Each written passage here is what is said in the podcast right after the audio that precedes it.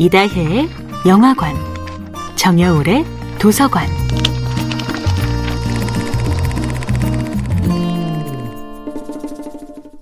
안녕하세요. 여러분과 아름답고 풍요로운 책 이야기를 나누고 있는 작가 정여울입니다. 이번 주에 함께하는 작품은 주디스 허먼의 트라우마입니다.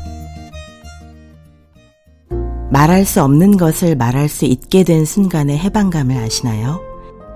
누구도 날 구해주지 않을 거라는 생각 때문에 학대자로부터 도망치는 용기를 택하기보다는 학대자의 폭력을 견디면서 살아가는 고통을 선택한 사람들.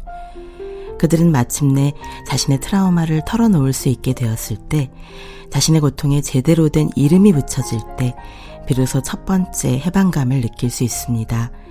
예를 들어 전쟁에서 살아 돌아왔지만 우울증과 자살衝動으로 괴로워하는 군인들은 외상후 스트레스 장애라는 병명을 부여받게 되는 순간 자신 또한 치료받고 존중받아야 할 존재임을 깨닫게 됩니다.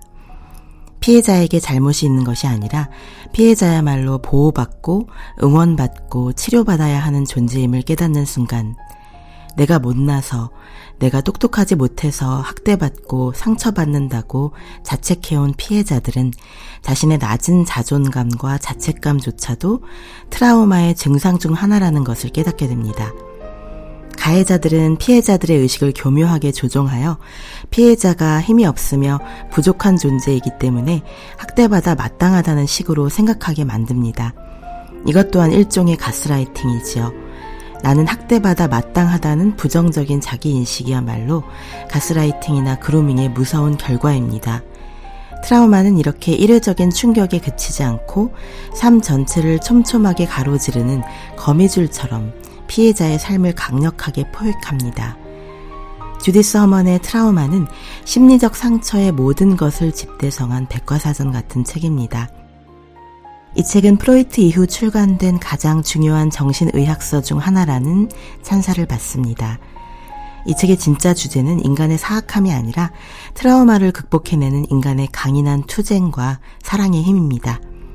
하버드 의과대학 정신의학과 교수였던 허먼은 트라우마에 대한 일반인들의 생각을 획기적으로 변화시킵니다.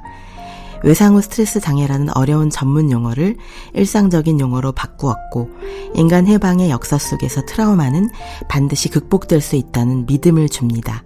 정야울의 도서관이었습니다.